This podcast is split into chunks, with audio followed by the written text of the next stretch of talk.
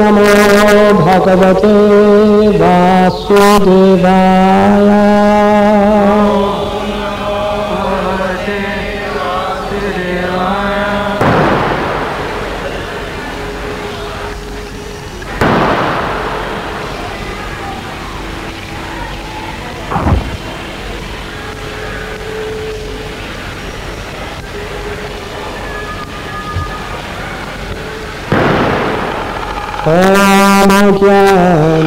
हिरण्यस्य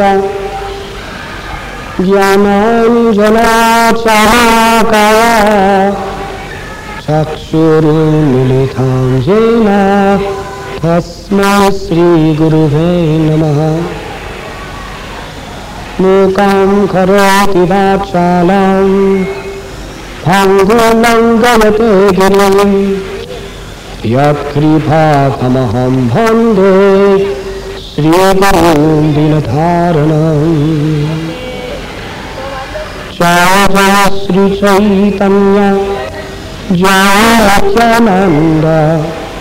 द्वैतचन्द्र जय गौरभक्तवृन्द हरे कृष्ण हरे कृष्ण कृष्ण कृष्ण हरे हरे हरे राम हरे Ram Ram Ram Hare Hare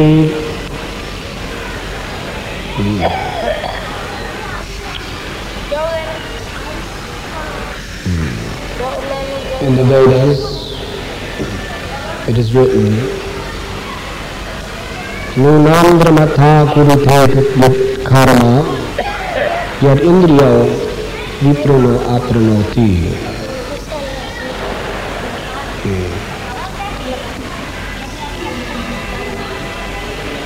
The translation of this Sanskrit sloka in English.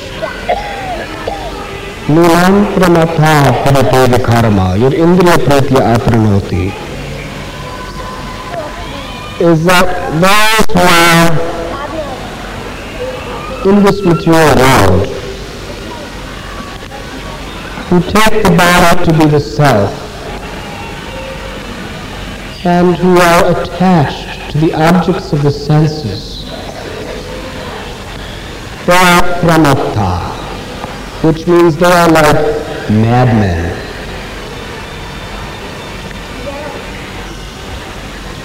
Of course, from the point of view of the great sages and from the scriptures, practically 99.9% of this world, human population, is mad. They are crazy after sense gratification. Now, for the ordinary man who would have happened to be walking by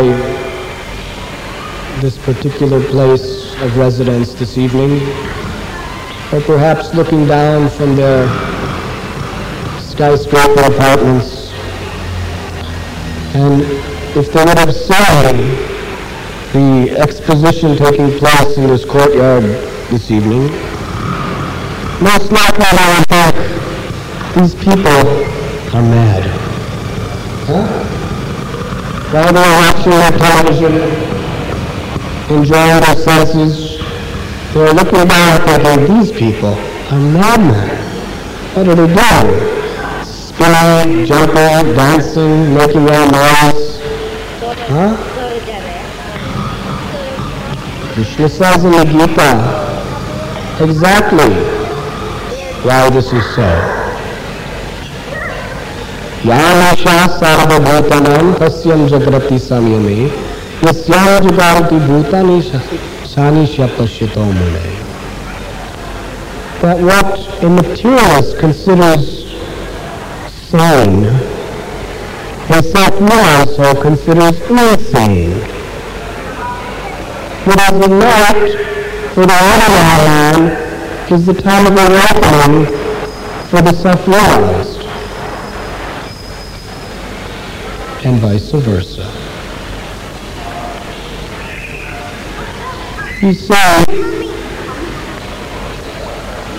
to become mad for something is our nature. That is the difference between love and lust. When you're lusty for something, you are mad after that thing. And when you love something, you are mad after that thing. Huh? It is our nature to love. When that love is attracted to God, we become mad for God. But when we forget God, and we become attached to the objects of the senses, we become mad after the objects of the senses. Ah. For those of you who are going to be sitting in the house, practically every day, the basic underlying thing is a man and a woman madly in love with one another. And everything else just takes place around that principle. Huh? It may be a romance, it may be a tragedy, it may be great violence, maybe war, but the basic thing is generally that when a man and a woman are madly in love,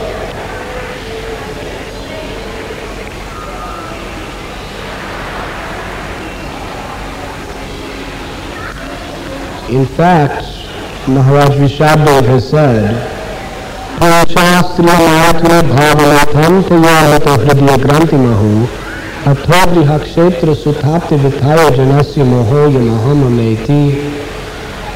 that this entire material existence is factually situated on the principle of the attraction between the males and the females.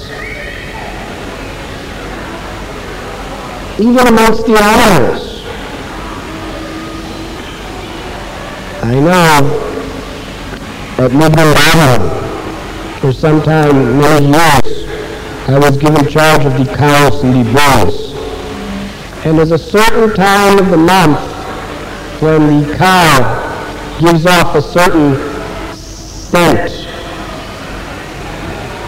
That is the time of the month when she is naturally most fertile to accept the seed of a bull and create a calf. When that scent permeates the all the bulls go utterly mad. They become like wild. They're uncontrollable. They start making all noise and somehow they have to get to that cow. Huh?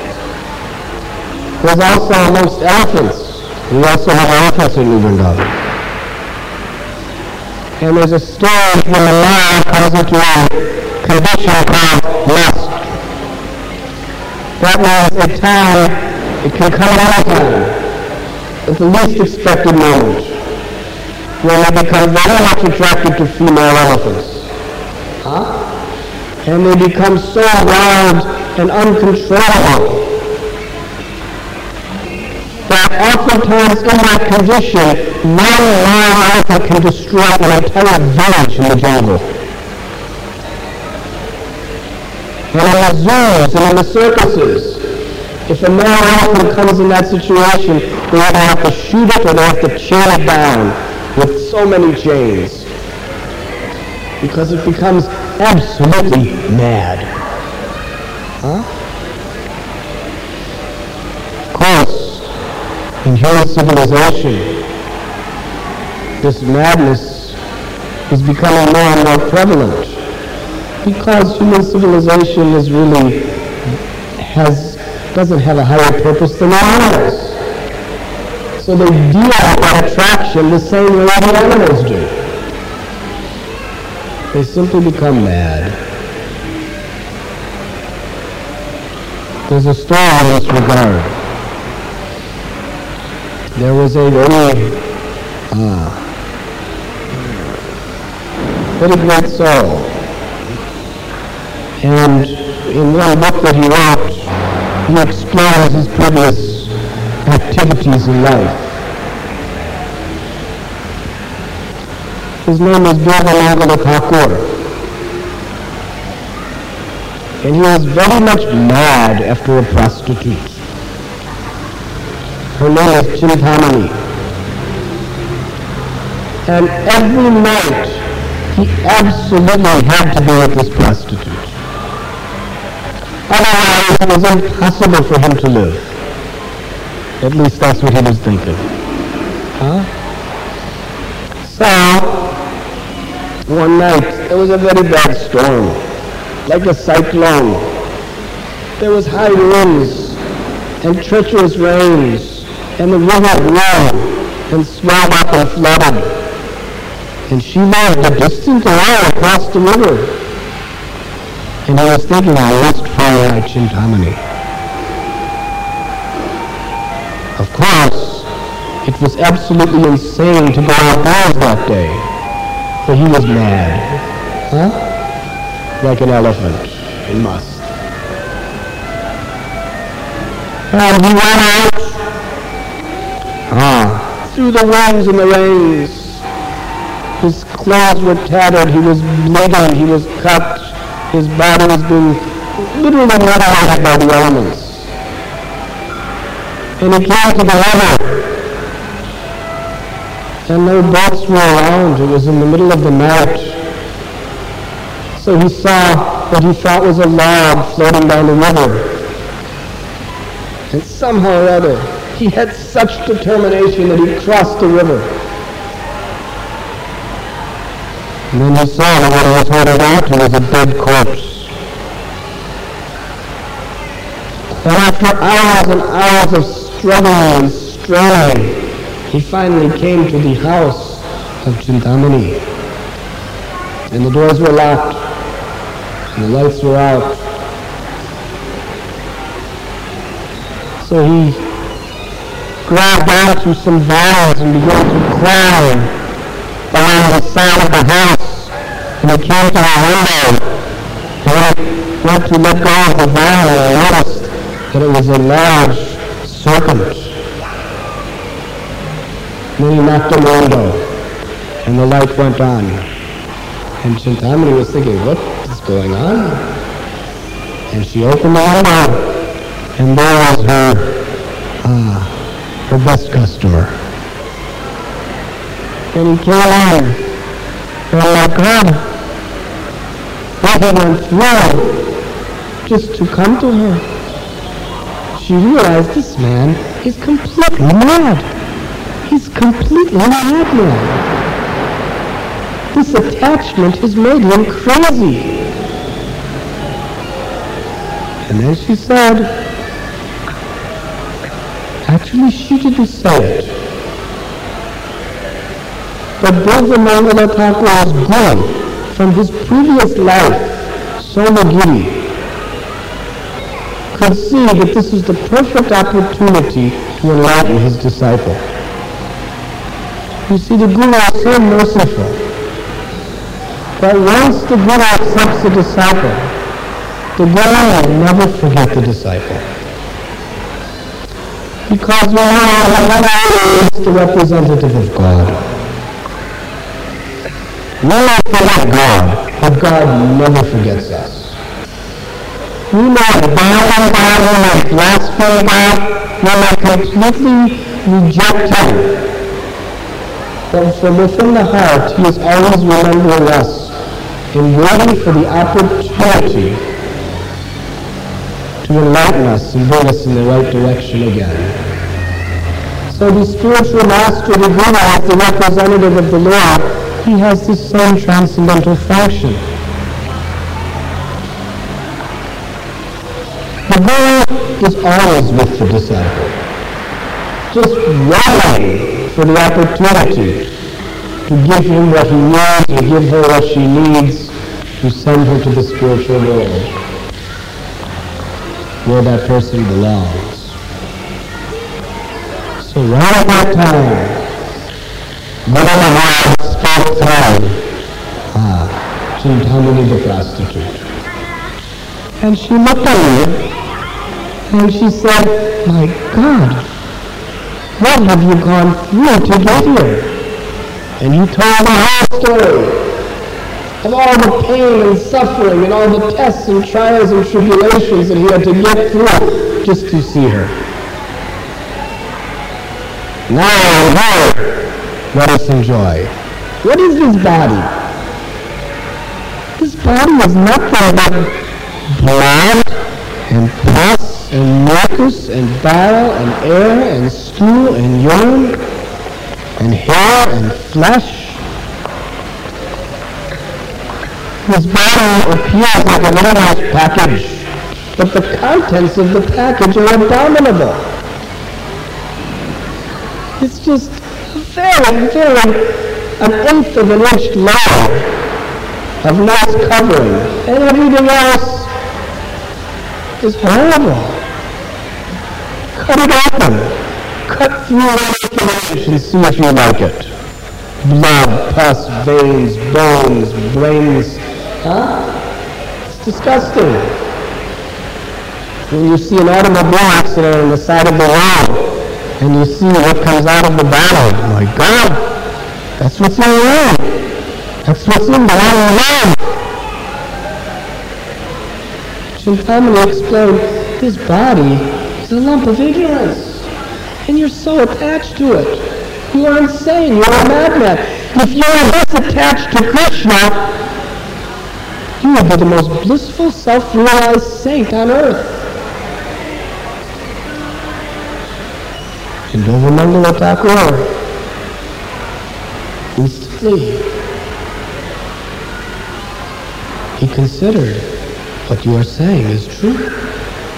And he became enlightened. What am I doing? Why am I so crazy? Why do I not become so crazy for Krishna? Then my life will be perfect. Of course, you may be thinking that we're talking about sex now. this is not a gross thing. I am not such a gross person. But factual kama or lust means attachment for anything of this world. It is the greatest ignorance and bondage. Krishna says in Gita, याहि संस्पर्श भोग भूत जो न एवते अत्यंत दंत कोंत मथे सुर मधे बुधा An intelligent man does not take part in the sources of misery, which are brought in contact with the senses and their objects. He knows that such pleasures have a beginning and an end, and he does not delight in them.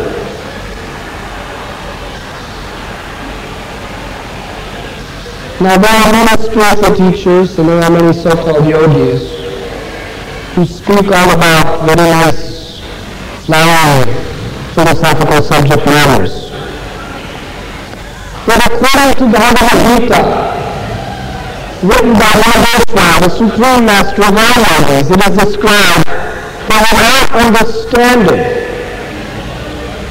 the absolute necessity for controlling the senses and attaching our senses to God rather than the things of this temporal world, there is no question of yoga, and there is no question of spiritual advancement. It is all a hoax. It is all a joke. We could do our puja and chant our mantras for days and days and months. But until we understand Janma, Mrityu, Jara, Janma, Vyadi, Dukkha, Dosani, Darshanam, Krishna says, until I understand the imminent miseries of birth, old age, disease, and death in all sense gratification of this world, there is no question of spiritual advancement. So I try to be very honest, frank, what it means to become religious in the true sense of the word. So what does this mean? We have senses, we have a mind, they're looking for pleasure, they're always anxious for pleasure. That cannot be stopped. Therefore, there is a very simple formula by which anyone can follow.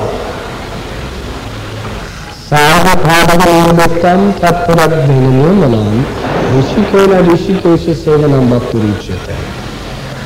The same senses that are so anxious for pleasure right now, if we just engage them in the service of the the senses, the senses become purified and experience eternal divine happiness. Rather than making the objects of our affection the temporary matter of this world, we make the objects of our affection the eternal, the eternal form and personality of God. That is spiritual life. That is bhakti.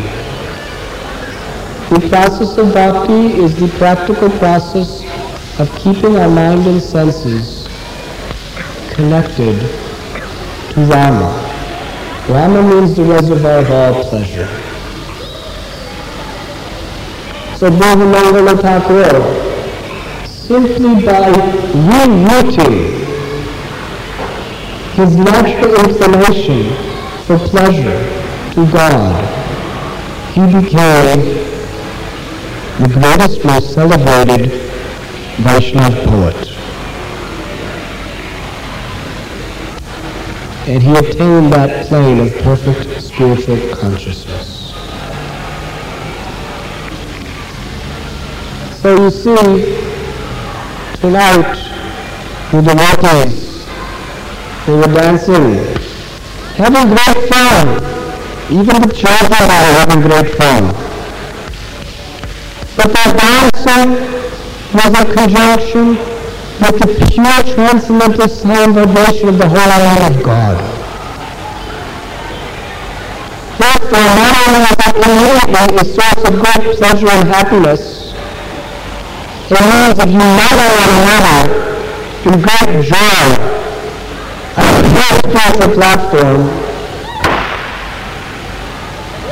but it is also the process most recommended in the for purifying the heart. Transcendental sound vibration is essential for the purification of this earth. There is not, nothing so powerful as transcendental sound. We see tonight these fireworks. They are simply horrible sound vibrations which create envy, anger, and violence within one's heart. It's supposed to be a celebration. But what is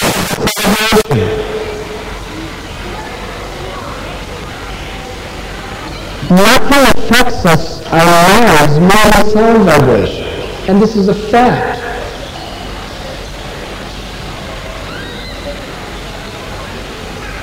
when the Communist Party wanted to take over Russia, they just distributed propaganda, sound vibration.